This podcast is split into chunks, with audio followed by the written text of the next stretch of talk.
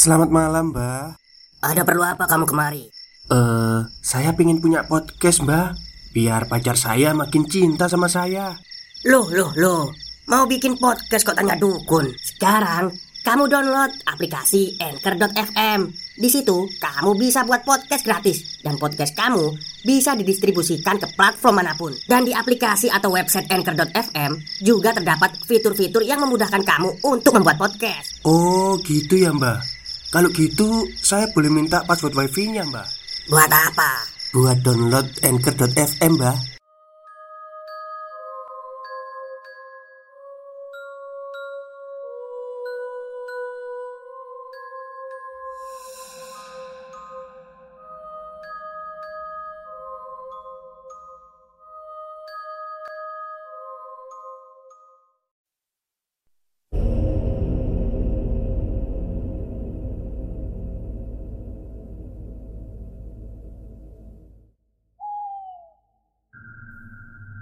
Assalamualaikum warahmatullahi wabarakatuh. Halo semuanya Jumpa lagi dengan saya Chow Sing Sing Kurator dari podcast Horror Night Story.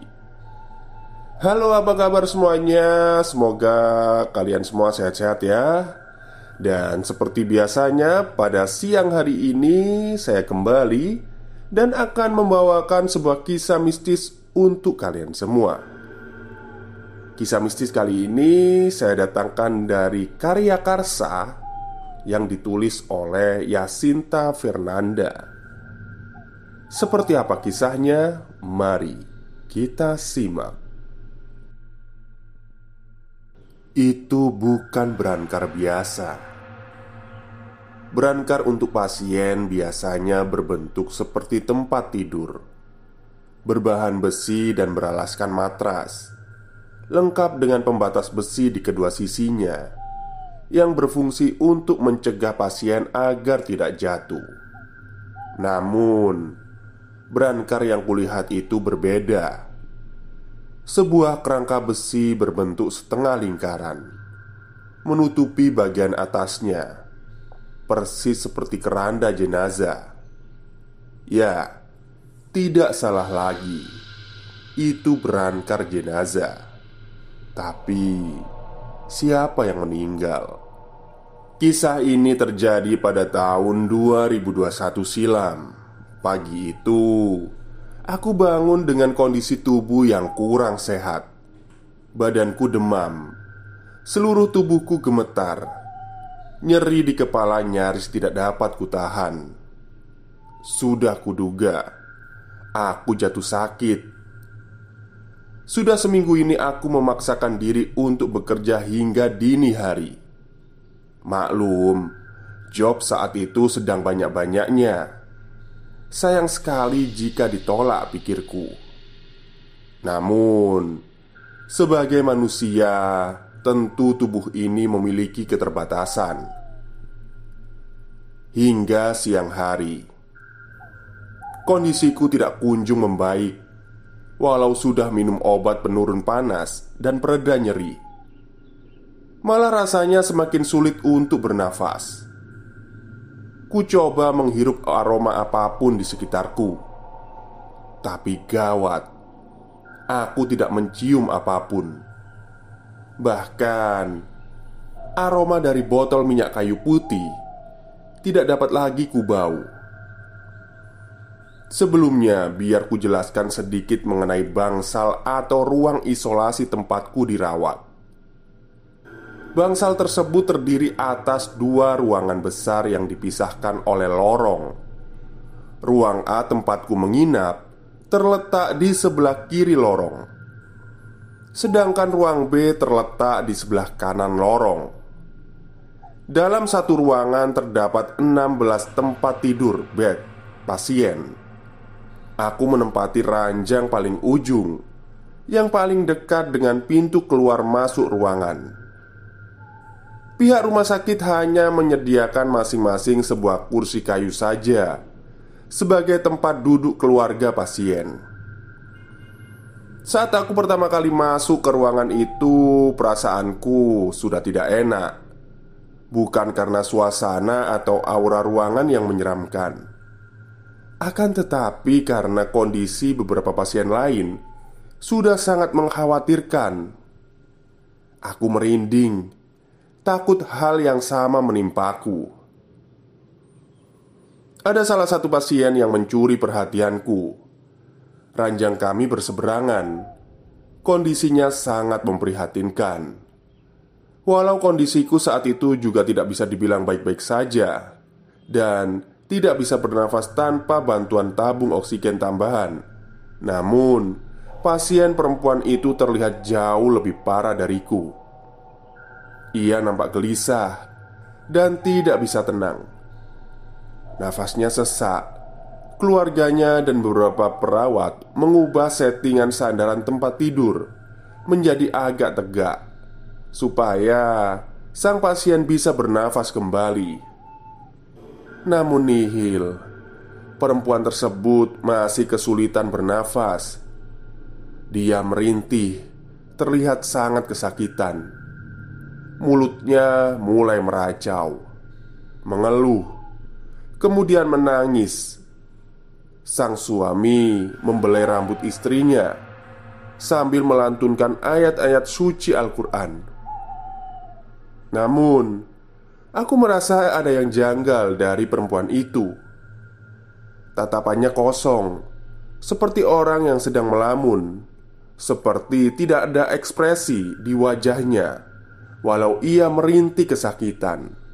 Tiba-tiba, Tepukan ibu di bahu mengalihkan perhatianku. "Hei, sudah jangan dilihat. Nanti kamu kepikiran. Kita doakan saja supaya ibu itu cepat sehat."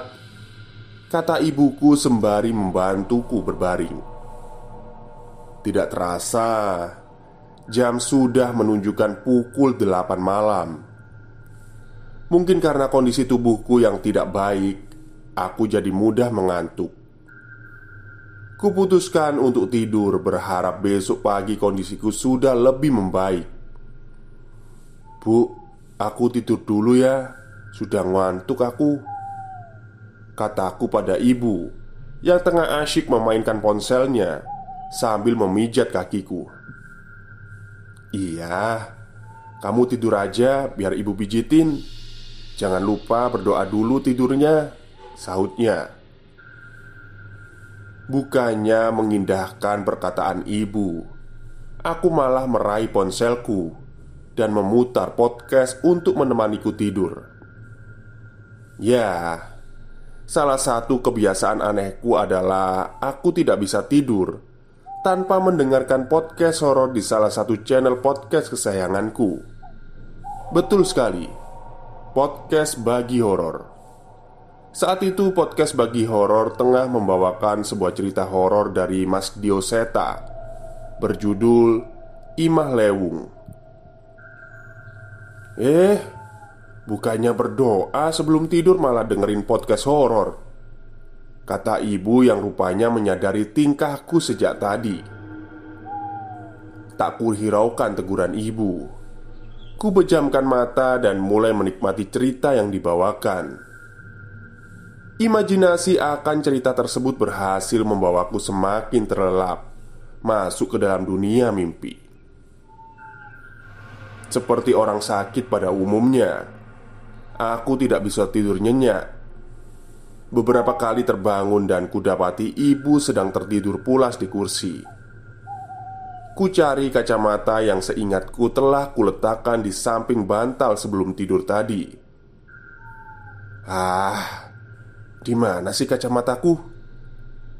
Ucapku kesal sambil mengusap mataku yang berair. Aku masih dapat melihat tanpa mengenakan kacamata. Ya, buram memang. Tapi setidaknya masih dapat mengenali wajah orang-orang di sekitarku waktu itu. Aku menyerah. Mungkin ibu yang menyimpan dan memindahkan kacamataku tidak ingin membangunkan ibu, aku mengurungkan niat untuk mencari kacamata itu. Biarlah, toh aku masih bisa bermain ponsel tanpa kacamata. Podcast bagi horor masih membawakan cerita Imah Lewung saat itu. Tunggu, berarti belum lama sejak aku tertidur tadi. Kusapukan pandanganku ke seluruh penjuru ruangan. Pandangan ini berhenti pada satu titik di depan pintu masuk. Perempuan itu, pasien yang tadinya kritis di depanku, kini berdiri di dekat pintu masuk sambil menatapku. Kupicingkan mataku agar dapat melihat lebih jelas lagi. Dan benar, itu memang dia. Seorang perempuan berambut putih, berumur sekitar 60 tahun. Mengenakan pakaian daster batik bermotif bunga-bunga warna coklat. Wajahnya masih pucat, bahkan lebih pucat dari sebelumnya. Beberapa saat yang lalu, ia masih merintih kesakitan di tempat tidurnya.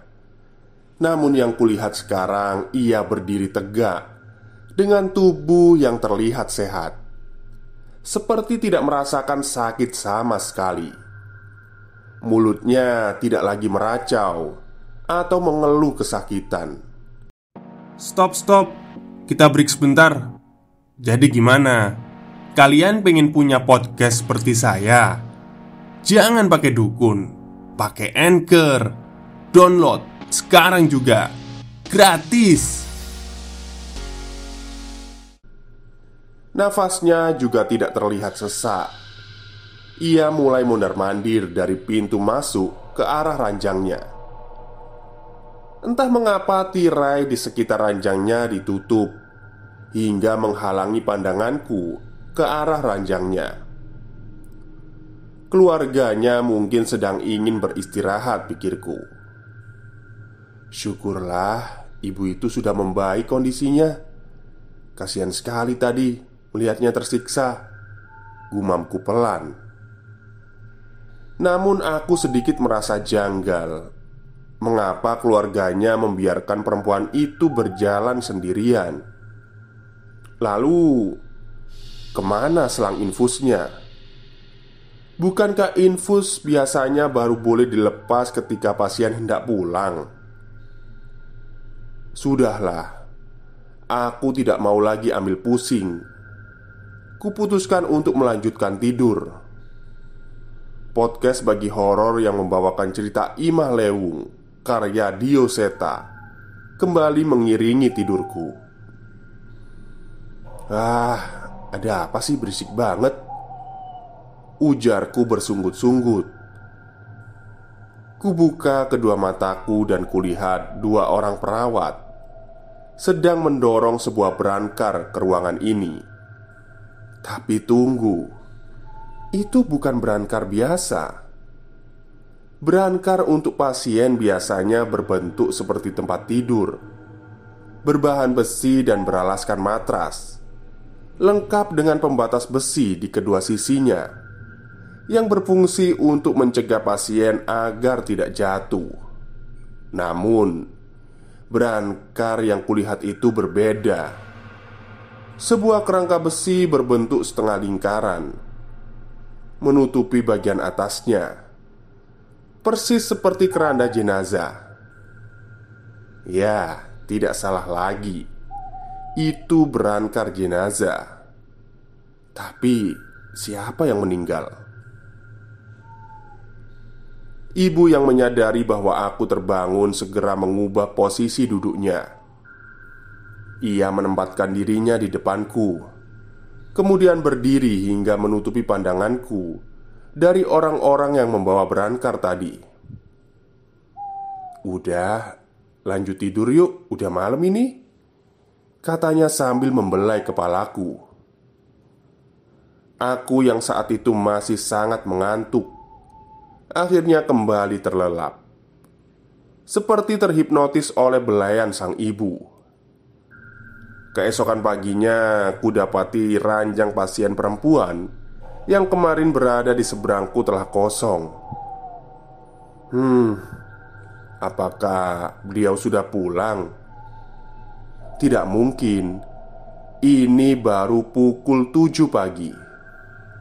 Tidak mungkin pasien diperbolehkan pulang sebagi ini Apalagi mengingat kondisi pasien itu sempat kritis kemarin. Kenapa ya? Pasien itu di mana? Tanyaku di dalam pikiranku. Kenapa? Tanya pasien itu ya. Tiba-tiba ibu menyadari gelagatku. Ku beranikan diri untuk bertanya. Ada sesuatu yang janggal yang mengusik pikiranku sejak semalam. Namun, sengaja tidak kuhiraukan, tapi tidak ada salahnya bertanya.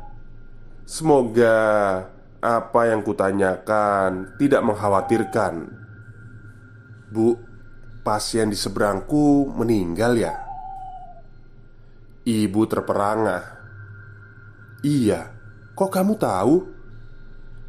Tadi malam waktu kamu sempat terbangun, jenazah beliau dipindahkan ke ruang jenazah. Hah, berarti benar dugaanku. Kemudian, ku ceritakan hal-hal janggal yang kulihat tadi malam pada ibu. Sebenarnya aku sempat menduga bahwa beliau sudah meninggal Dan jangan-jangan yang kulihat tadi malam adalah arwahnya Tapi aku harap itu hanya pikiranku saja bu Lanjutku Seketika wajah ibu berubah pucat Kamu masih bisa melihat mereka ya? Termasuk arwah ibu itu? Ya, Aku masih bisa melihat mereka dalam tanda kutip. Mereka yang kalian sebut-sebut sebagai hantu Arwah Demit Atau apa pun itu. Apakah ini anugerah atau kutukan Kelebihan atau kekurangan?